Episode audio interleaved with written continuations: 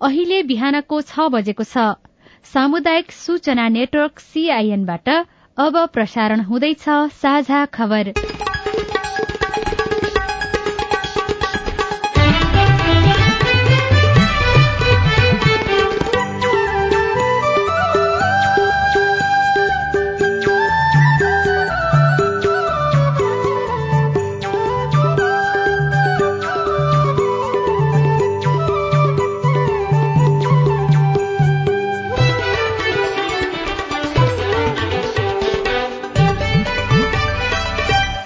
शुभ प्रभात यो सीआईएनको साझा खबर हो। स्नेहा कर्णसँगै राजुन रुचालको तपाईँलाई स्वागत छ। सामुदायिक रेडियोबाट देशैभरि एकैसाथ प्रसारण भइरहेको साझा खबर सीआईएन खबर डट कम र मोबाइल एप सीआईएनबाट पनि सुन्न सकिन्छ। आज दुई हजार अठहत्तर साल चैत चौबिस गते बिहिबार अप्रेल सात तारीक सन् दुई हजार बाइस नेपाल सम्मत एघार सय बयालिस चैत शुक्ल पक्षको षष्ठी तिथि। साझा खबरमा प्रमुख खबरका शीर्षकहरू। बर्खामा थप तीन सय पैंतिस मेगावाट बिजुली किन्न भारत सहमत। विद्युत बेच्न थप चारवटा आयोजनालाई स्वीकृति। अर्थतन्त्र सुधार्न सरकारको अग्रसरता। सरकारी निकायले इन्धन खपत बीस प्रतिशतले घटाउने। चुनावी तालमेलले महिला प्रतिनिधित्व घट्न सक्ने। उम्मेद्वारको साझा मापदण्ड बनाउन गठबन्धनमा गृह कार्य। शान्ति मिशन जोखिमपूर्ण बन्दै बयालिस वर्षमा पचासी नेपालीले ज्यान गुमाए। महामारीमा स्वदेश फर्किएका एक्काइस प्रतिशत श्रमिकले पारिश्रमिक पाएनन्। सुपारी आयातको इजाजत नदिन सरकारलाई संसदीय समितिको निर्देशन। नेपालगंजमा तीन दिनदेखि तातो हावा चल्ने समस्या। भारतमा कोरोनाको नयाँ स्वरूप पुष्टि सरकारको भने खण्डन पाकिस्तानमा प्रधानमन्त्री विरूद्ध परेको अविश्वास प्रस्ताव खारेजको विषयमा आज सुनवाई हुने युक्रेनको पूर्वी क्षेत्रमा रूसको आक्रमण तीव्र। र आर्मी इटहरी गोल्ड कपको फाइनलमा आइपीएल क्रिकेटमा मुम्बईमाथि कोलकाताको जित।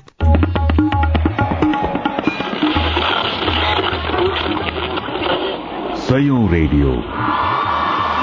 हजारौं रेडियो कर्मी र करोड़ौं नेपालीको माझमा यो हो सामुदायिक सूचना नेटवर्क सीआईएन साझा खबरको सबैभन्दा स्वरूपमा भारतमा बिजुली बेच्न थप चारवटा आयोजनालाई स्वीकृति दिइएको सम्बन्धी प्रसंग नेपालले थप चारवटा जलविद्युत आयोजनाबाट उत्पादित तीन सय पच्चीस मेगावाट विद्युत भारतीय बजारमा बेच्नका लागि अनुमति पाएको छ। भारतीय विद्युत मन्त्रालय अन्तर्गतको केन्द्रीय विद्युत प्राधिकरणले नेपाल विद्युत प्राधिकरणलाई थप चारवटा आयोजनालाई भारतीय बजारमा विद्युत बेच्न स्वीकृति दिएको ऊर्जा जलस्रोत तथा सिंचाई मन्त्रालयले जनाएको छ। यो सँगै कुल छ आयोजनाबाट उत्पादित तीन सय चौसठी मेगावाट विद्युत भारतीय बजारमा बिक्री गर्न सकिने भएको छ। यसअघि नेपालले गत कार्तिकमा पहिलो पटक देवीघाट र त्रिशुली जलविद्युत आयोजनाको उन्चालिस मेगावाट विद्युत डे अहेड मार्केटको अवधारणामा इण्डियन इनर्जी एक्सचेन्जमा बेच्नका लागि अनुमति पाएको थियो। यसै साता भएको प्रधानमन्त्री शेरबहादुर देउवाको भ्रमणपछि भारतले यस्तो अनुमति दिएको ऊर्जा मन्त्री पम्फा भूषालले बताउनुभयो। नेपालले अब त्रिशुली र देवीघाटका अलावा मर्स्याङदीबाट सडसठी मध्य मर्स्याङदीबाट अडसठी काली गण्डकीबाट एक सय चालिस र लिखुबाट एकाउन्न मेगावाट विद्युत भारतीय बजारमा बेच्न सक्नेछ। तर विद्युत बेच्नका लागि प्रस्ताव गरिएका माथिल्लो तामाकोशी चमेलिया र माथिल्लो भोटेकोशी जलविद्युत आयोजनाका लागि भने भारतले अझै स्वीकृति दिएको छैन। ढिलो चाँडो ती आयोजनाहरूको विद्युत बेच्नका लागि पनि अनुमति पाउने आशा मन्त्री भूषालले व्यक्त गर्नुभयो बैंकहरूमा लगानी गर्ने रकमको अभावसँगै नेपालमा विदेशी मुद्राको संचिति घट्न थालेको छ। यी दुई किसिमको समस्याले गर्दा नेपाल पनि भेनेजुएला अथवा श्रीलंका जस्तै आर्थिक समस्यामा फस्ने हो कि भन्ने चिन्ता बढ़न थालेको विज्ञहरूले बताएका छन्। यी दुई खाले समस्याको मूल कारणका रूपमा कोविड महामारीलाई लिइए पनि यसको जड़ क्रिप्टो करेन्सी बिटक्वाइन र अवैधानिक हाइपर फण्ड लगायतका नेटवर्क बिजनेस रहेको पनि अर्थविदहरूले बताउने गरेका छन्। अर्थमन्त्री जनार्दन शर्माले बैंकहरूमा पैसा राख्न र झिक्न पनि गाह्रो भएकाले बैंकहरूमा निक्षेप नगरी घरमै रकम राखिएको भनिए तापनि यसको कारण हाइपर फण्ड जस्ता फण्डमा अवैधानिक रूपमा पैसा गएकाले हो विज्ञहरूले भनेका छन्। र अन्य च्यानलबाट बाहिर पैसा जान थालेको छ भने जसले गर्दा बैंकहरूमा निक्षेप पनि बढ़न सकेको छैन। फागुनसम्ममा नौ खर्ब चालिस अर्ब रूपियाँ बराबर विदेशी मुद्रा संचित रहेको छ यसले छ महिना आयात धान्न सकिने अवस्था रहेको छ। चालू आर्थिक वर्ष अठहत्तर उनासीमा नेपालले चार प्रतिशत भन्दा पनि कमको आर्थिक वृद्धि हासिल गर्ने एसियाली विकास बैंकले प्रक्षेपण गरेको छ। बैंकले बुधबार सार्वजनिक गरेको एसियन डेभलपमेन्ट आउटलुकमा चालू आर्थिक वर्ष अर्थात सन् दुई हजार बाइसमा नेपालको आर्थिक वृद्धि तीन दशमलव नौ प्रतिशत हुँदा मुद्रास्फीति बढ़ेर छ दशमलव पाँच प्रतिशत रहने अनुमान गरिएको छ। यस्तै आर्थिक वर्ष उनासी अस्सीमा पाँच प्रतिशतको आर्थिक वृद्धि हुन सक्ने अनुमान पनि बहुराष्ट्रिय विकास साझेदारले गरेको छ। यसैबीच नेपालमा वैदेशिक ऋणको भार बढ़िरहेको छ। मुलुकको विकासका लागि भनेर सरकारले लिएको ऋणको भार वर्षेनी बढ़िरहेको हो। तिर्न बाँकी वैदेशिक ऋण नौ खर्ब छयत्तर अर्ब उनासी उनासाठी करोड़ रूपियाँ पुगेको छ। वर्षेनी लिइएको ऋण क्रमशः तिर्दै आउँदा पनि चालू आर्थिक वर्षसम्म चुक्ता गर्नुपर्ने दायित्व अत्यधिक बढ़ेको सार्वजनिक ऋण व्यवस्थापन कार्यालयको तथ्याङ्कले देखाउने गरेको छ।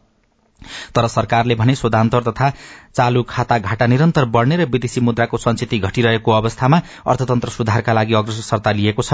मंगलबार अर्थ मन्त्रालयमा बसेको अर्थमन्त्री सहितको बैठकले पेट्रोलियम पदार्थ परल मूल्यमा बेच्ने सातामा दुई दिन विदा दिने रेमिटेन्स बढ़ाउन सुविधा थप्ने लगायतका निर्णय गरेको थियो। सरकारी निकायले इन्धन खपत बीस प्रतिशतले घटाउने पनि बताइएको छ। अन्तर्राष्ट्रिय बजारमा पेट्रोलियम पदार्थको अचाक्ली मूल्य वृद्धि भएर मूल्य स्थिरीकरण लगायत सबै संस्कृति कोषको रकम सकिएपछि नेपाल आयल निगम आर्थिक संकटमा परेको छ।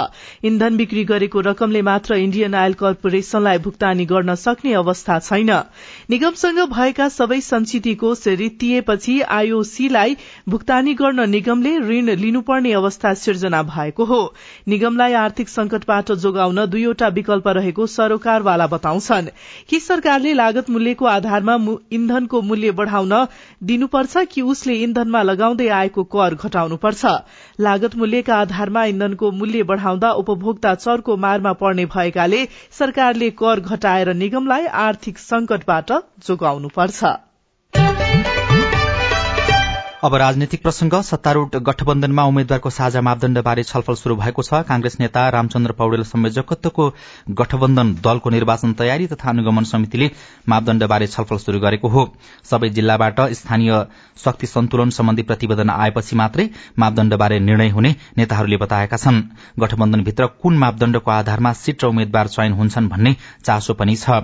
बुधबार प्रधानमन्त्री निवास बालबाटारमा बसेको समितिको बैठकमा गठबन्धनका तर्फबाट उम्मेद्वार बन्नेको साझा मापदण्ड तय गर्ने बारे प्रारम्भिक छलफल शुरू भएको संयोजक पौडेलले बताउनु भएको छ। उहाँका अनुसार समिति बैठकले छब्बीस चैतभित्र गठबन्धनको शक्ति र अवस्थाबारे प्रतिवेदन पेश गर्न स्थानीय संयन्त्रलाई निर्देशन पनि दिएको छ। एमाले पनि उम्मेद्वार छनौटको प्रक्रिया थालेको छ। चैत मसान्तभित्र ओडा गाउँपालिका नगरपालिका उपमहानगरपालिका र महानगरपालिकाको उम्मेद्वार सिफारिश गरिसक्न एमाले अन्तर्पार्टी निर्देशन दिएको छ।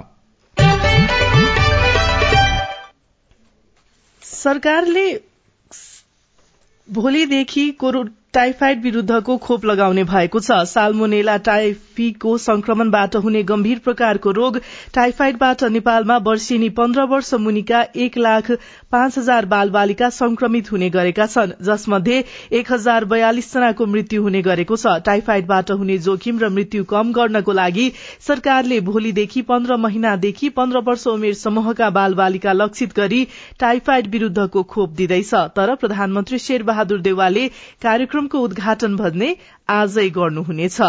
गएको पाँच वर्षको सरकारी तथ्याङ्क अनुसार नेपालमा वर्षेनी औसत चार लाख पचास हजारमा टाइफाइड पुष्टि हुने गरेको छ।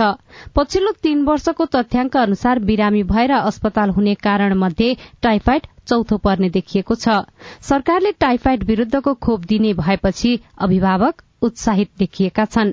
ललितपुर बाँडेगाउँका स्मिता थापा। लगाउने अब अहिलेसम्म सरकारले दिएको खोपहरू सबै नछुटाइकनै लागेको छ। यो पनि लाउने रोगसँग लड्ने क्षमता नै बढाउने नै हो। टाइफाइड हुनबाट जोगाउँछ नै जस्तो लाग्छ त्यही भएर लगाउने। सरकारले दिन लागेको टाइफाइड विरूद्धको खोपको बारेमा केही जानकार छन्। केहीलाई थाहा छैन।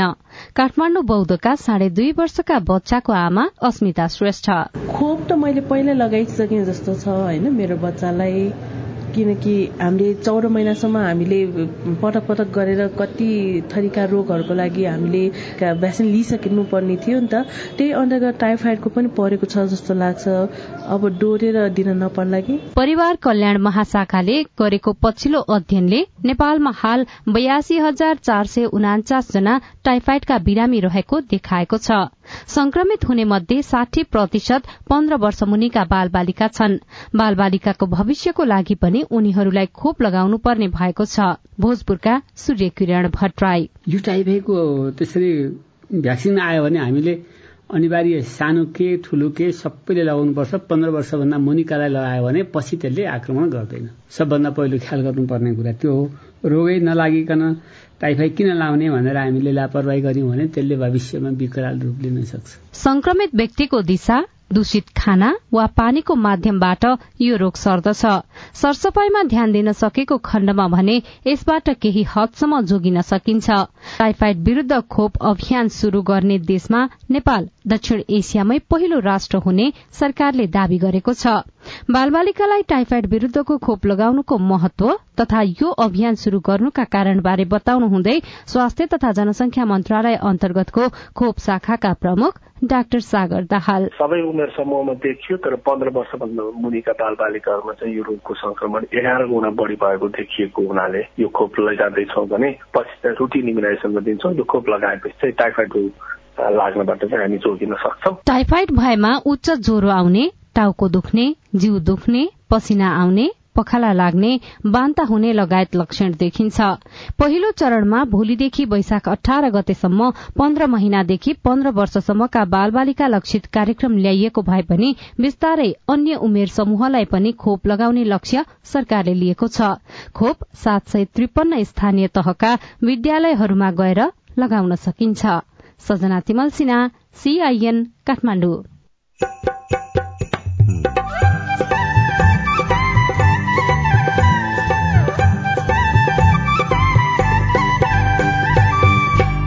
सामुदायिक सूचना नेटवर्क सीआईएन मार्फत देशभरि प्रसारण भइरहेको साझा खबरमा जातीय विभेद विरूद्ध दृष्टिविहीन दम्पतिको संघर्ष पहिला त केनाले यताले किन दलित केनाले सबैले हेला गर्छ। अहिले अब गाउँमा ठिकै छ। अहिले भेदभाव गरेर नै पहिला भन्नु त अहिले धेरै राम्रो छ। महामारीमा स्वदेश फर्किएका एक्काइस प्रतिशत श्रमिकले पारिश्रमिक पाएनन्। सुपारी आयातको इजाजत नदिन सरकारलाई संसदीय समितिको निर्देशन लगायतका खबर बाँकी नै छन्। सीआईएनको साझा खबर सुन्दै गर्नुहोला। बालबालिकालाई दिइने टाइफाइड खोप सम्बन्धी सूचना। यही चैत्र पच्चिस गतेदेखि वैशाख अठार गतेसम्म देशैभर पन्ध्र महिनादेखि पन्ध्र वर्ष मुनिका सबै बालबालिकालाई टाइफाइड खोप प्रदान गरिँदैछ। साथै यस अभियान पश्चात नियमित खोप कार्यक्रममा टाइफाइड खोप पनि समावेश गरिनेछ र पन्ध्र महिना पुगेका सबै बाल बालिकालाई एक डोज टाइफाइड खोप प्रदान गरिनेछ। खोप लगाउने निश्चित मिति र स्थानको बारेमा जानकारी लिन स्वास्थ्य संस्था विद्यालय वा वडा कार्यालयमा सम्पर्क गरौं र बाल बालिकालाई टाइफाइडको खोप अनिवार्य लगाऊ। नेपाल सरकार स्वास्थ्य तथा जनसंख्या मन्त्रालय। हे कोरोनाको नयाँ नयाँ प्रजातिको डर। हात धोए मास्क लाए जान्छ पर पर। एक अर्काको दूरी पनि परै भएको जाति। गीतमा भने झै कोरोना संक्रमण दर घटे पनि जोखिम भने कायमै छ। अझै पनि नयाँ नयाँ प्रजातिका भाइरसहरू आउन सक्छन्। कोरोनालाई जितिन्छ रे साथी। कोरोना विरुद्धको सबै मात्रा खोप अनिवार्य लगाउनु पर्दछ। कसैको खोप छुटेको छ भने वडा कार्यालय वा नजिकको स्वास्थ्य केन्द्रमा सम्पर्क राख्नु पर्दछ। एक अर्का बीचको दूरी कायम गर्ने मास्क लगाउने र साबुन पानीले मिची मिची हात धुने कार्यलाई सधैँ कायम गर्न सकेमा कोरोना मात्रै होइन। अन्य धेरै रोगहरूबाट बच्न सकिन्छ। जीवन शैलीको भरमा बाँच्छौँ हामी कोरोनाका।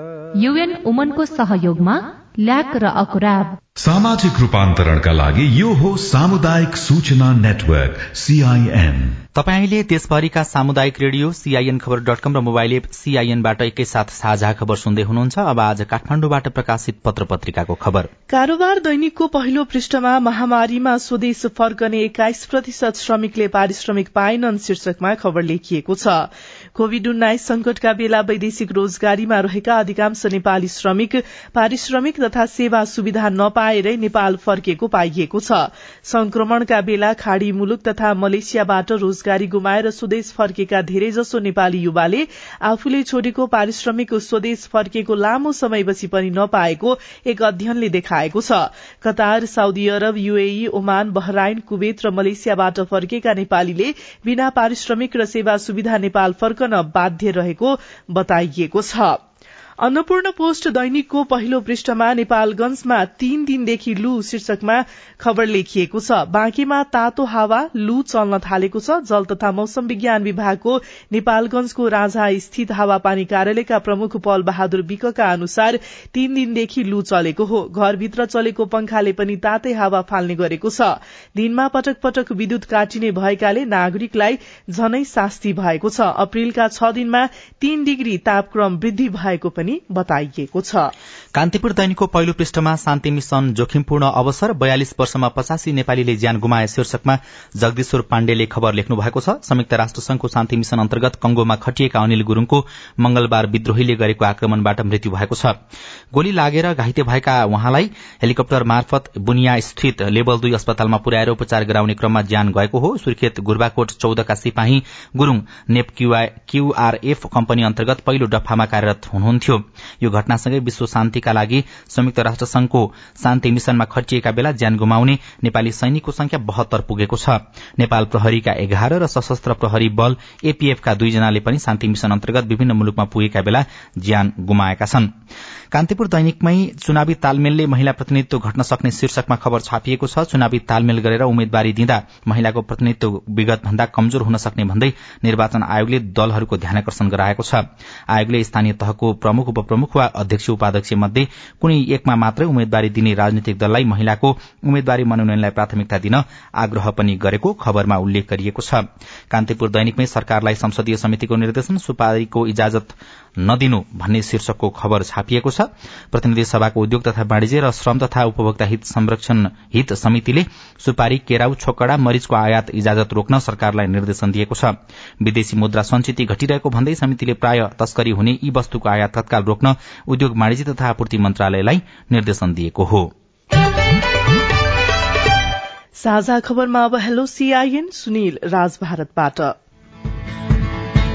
सुरज पन्त दार्चुला जिल्लाको लेखम गाउँपालिका तिनबाट। हामी विद्यार्थीहरूले कोरोनाको मोडेर्ना खोप लगाए। एक मात्रा दुई मात्रा लगाए अब तेस्रो मात्रा पनि लाउनु पर्छ। तपाईँको जिज्ञासा मेटाउँदै हुनुहुन्छ लेकम गाउँपालिकाका स्वास्थ्य संयोजक हरिदत्त जोशी। मोडर्नाको तेस्रो डोजको लागि हामीसँग कुनै जानकारी छैन होइन? त्यस्तो भयो भने हामी जानकारी गराउँछौँ र अनि त्यसपछि चाहिँ खोप सञ्चालन हुन्छ भने हामी खोप लगाउँछौँ उहाँलाई। लगाउन मिल्ने हो र अनि लगाउने चाहिँ प्रावधान भयो र व्यवस्थापन भयो भने चित्रबहादुर धमाला निलकण्ठ एघार धादिङबाट बोल्दैछु। महिला उद्यमीहरूलाई सशक्त बनाउने भन्ने कुराहरू पनि भए। तर यहाँ चाहिँ कस्तो भने पहुँचवालाहरूलाई चाहिँ अब धितो पनि चाहिँदैन केही पनि चाहिँदैन। अब ब्याङ्कले निर्वाध रूपमा कर्जा प्रवाह गर्छ। जसले केही गर्छु म मलाई जाने लगानी गरिदेऊ। कृषि क्षेत्रमा आएको पैसा राज्यले दिएको पैसा पाँच देखि एक करोडसम्म साना उद्यमीहरूलाई दिने भन्ने कुरो चाहिँ आएको म पन्ध्र लाख चपाना देखाइन्छ अनि ब्याङ्कर्सहरू आउँछ वित्तीय संस्थाहरू आउँछन् हेर्छन् अनि त्यहाँबाट ल अब तिम्रो चाहिने लोन स्वीकृति भयो। तिमीलाई चाहे जति लोन स्वीकृति हामी गरिदिन्छौँ तिमी आफ्नो उद्यमलाई चाहिँ निरन्तरता दिने के के पशुपालन के के गर्ने हो भन्ने कुराहरू चाहिँ आश्वासन दिएर जान्छ। अन्तिममा गएर तिन लाख चार लाख रुपियाँले आँखामा छारो हालेर तारिन्छ यसको अनुगमन हुन पर्ने पनि हो कि होइन? तपाईँको गुनासो हामीले नेपाल राष्ट्र बैंक अन्तर्गतको बैंक तथा वित्त संस्था नियमन शाखाका बुद्धराज शर्मा समक्ष राखेका छौं। आफ्नो चाहिँ बिजनेस हेरेर दिने हुन्। बिजनेस कहिलेकाहीँ चाहिँ सानो हुन्छ मान्छेले धेरै आश गरिरहेको हुन्छन् होइन? अब कहिलेकाहीँ बिजनेसलाई पन्ध्र लाखलाई पुग्ने बिजनेस छ पनि त्यो नदिएको हो भने त्यसमा त दिनुपर्ने हो त्यसलाई चाहिँ मिलाएर होइन? अब ब्याङ्कहरूसँग फन्डको अभाइलेबिलिटी विभिन्न कुराहरू हेरेर दिनुपर्ने हो। यसलाई हाम्रो ब्याङ्क सुपरभिजन डिपार्टमेन्ट अनि अन्य सुपरभिजन डिपार्टमेन्टहरूले चाहिँ अनुगमन गर्छन् है अनुगमन गर्ने व्यवस्था चाहिँ छ हाम्रो। गुनासो उहाँहरूको इन्डिभिजुअल गुनासो त्यस्तो हो भने चाहिँ त त्यस्तो चाहिँ ठगिएको ऊ गरेको त्यस्तो हो भने त अब गुनासो गर्दा त हुन्छ। तर अब यो ब्याङ्कसँगै राम्रोसँग गर्दाखेरि उहाँले दिनुहुन्छ जस्तो लाग्छ है मलाई चाहिँ। तपाईँ जुनसुकै बेला हाम्रो टेलिफोन नम्बर शून्य एक बाहन्न साठी छ चार छमा फोन गरेर आफ्नो विचार प्रश्न गुनासो तथा प्रतिक्रिया रेकर्ड गराउन सक्नुहुनेछ।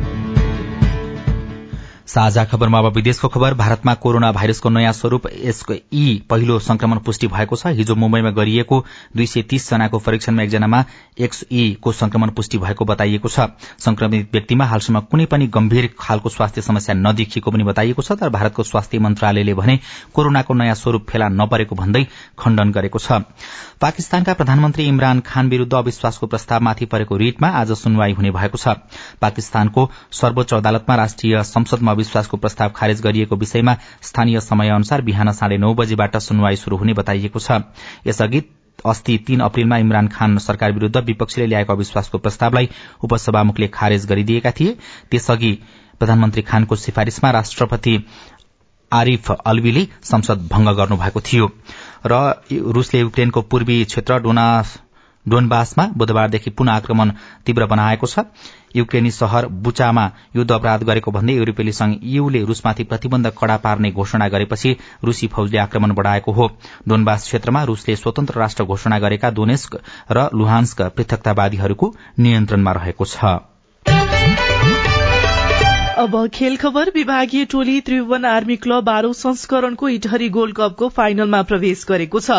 इटहरी रंगशालामा हिजो भएको पहिलो सेमी फाइनलमा रोलिङ क्लब झापालाई दुई एक गोल अन्तरले हराउँदै आर्मीले फाइनलमा स्थान सुरक्षित गरेको हो।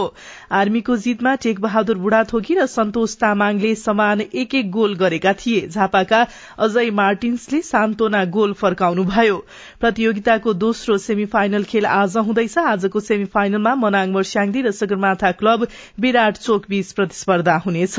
र Indian Premier League IPL T twenty cricket प्रतियोगितामा कोलकाता नाइट राइडर्सले जीत हात पारेको छ। हिजो भएको खेलमा मुम्बई इण्डियन्सलाई पाँच विकेटले पराजित गर्दै कोलकाताले जीत हात पारेको हो टस हारेर पहिले ब्याटिङ गरेको मुम्बईले निर्धारित ओभर खेल्दै चार विकेटको क्षतिमा एक सय एकसठी रन बनाएको थियो। एक सय बैसठी रनको लक्ष्य पछ्याएको कोलकाताले सोह्र ओभरमै पाँच विकेटको क्षतिमा लक्ष्य पूरा गर्यो। लीग अन्तर्गत आज लखनऊ सुपर जायन्ट्स र दिल्ली क्यापिटल्स बीच प्रतिस्पर्धा हुनेछ। अन्तर्जातीय विवाह गरेको दृष्टिविहीन दम्पतिको संघर्षको कथा रेडियो रिपोर्ट स्वस्थ जीवनशैली सम्बन्धी सन्देशहरू खबर र कार्टुन पनि बाँकी नै छ। सीआईएनको साझा खबर सुन्दै गर्नुहोला।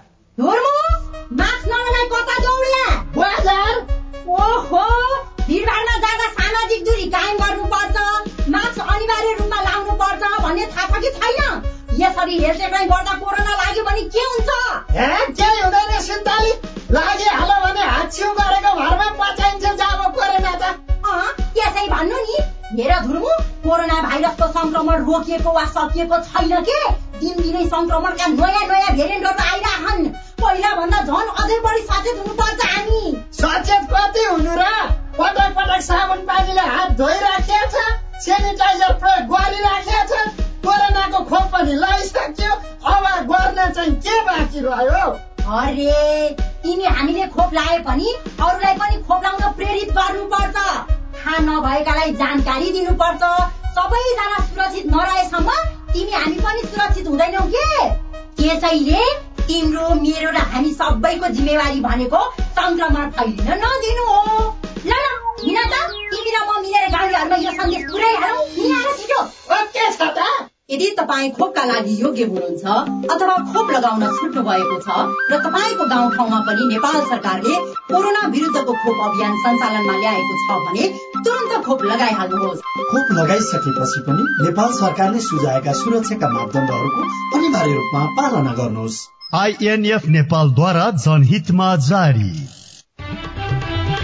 तपाईँले सीआईएनको साझा खबरका मुख्य शीर्षकहरू नेपाल टेलिकमको सिम भएको मोबाइल नम्बरबाट पटक पटक जुनसुकै बेला निशुल्क सुन्न सक्नुहुन्छ। तीन दुई एक शून्य शून्य डायल गर्नुहोस् र दैनिक समाचार स्वास्थ्य कोविड उन्नाइस कृषि मौसम प्रकोप र अधिकारका बारेमा पनि निशुल्क सुन्नुहोस्। तीन दुई एक शून्य शून्य सूचनाको संचार सामाजिक रूपान्तरणका लागि यो हो सामुदायिक सूचना नेटवर्क सीआईएन साझा खबरमा अब जातीय विभेदको जालो तोड्ने दृष्टिविहीन दम्पतिको प्रसंग नेपाल जातीय छुवाछुत मुक्त भएको पन्ध्र वर्ष भयो तर अझै पनि समाजबाट पूर्ण रूपमा जातीय विभेद हट्न सकेको छैन। समाजमा केही उदाहरणीय जोडी छन् जो जातीय विभेदको जालो तोड्ने प्रयास गरिरहेका छन्। जुम्लाको तिलातिन दानीबाडाका गोरीकला तिरुवा र मानबहादुर कुँवरको चार वर्ष अघि भेट भयो। दुवैजना बीचमा कुरा मिल्यो भावना मिल्यो अनि प्रेम भयो। प्रेम बस्नको लागि जात होइन विचार मिल्नुपर्छ एक अर्कालाई सम्मान गर्नुपर्छ। यति बुझेर यो जोडीले तीन वर्ष अघि विवाह गरेको हो। घरलेबाट त धेरै सहयोग पाइएछ। कोही तिउन दिनन् कोही खानापिना दिनन्। उनीहरू अहिले जुम्लाको त्रिवेणीबाट पूर्व सात किलोमिटरको दूरीमा रहेको भुटान चौरमा एउटा सानो घरमा हर समय मुस्कुराइरहेका भेटिन्छन्। त्रिवेणी टोप्ला सड़क खण्ड भएर यात्रा गर्नेहरूको नयन मुस्कुराइरहेको दृष्टिबिन दम्पतिमाथि पर्दछ। यही घरका मान्छेले पनि धेरै सहयोग दिए जुन तीन वर्ष भइगयो भाडा साडा के पनि लिएको छैन निशुल्क बसिया छ। उहाँहरू दुवैजनासँग सुमधुर स्वरमा परम्परागत कर्णालीको लोकलय ठाडी भाका गाउने प्रतिभा छ।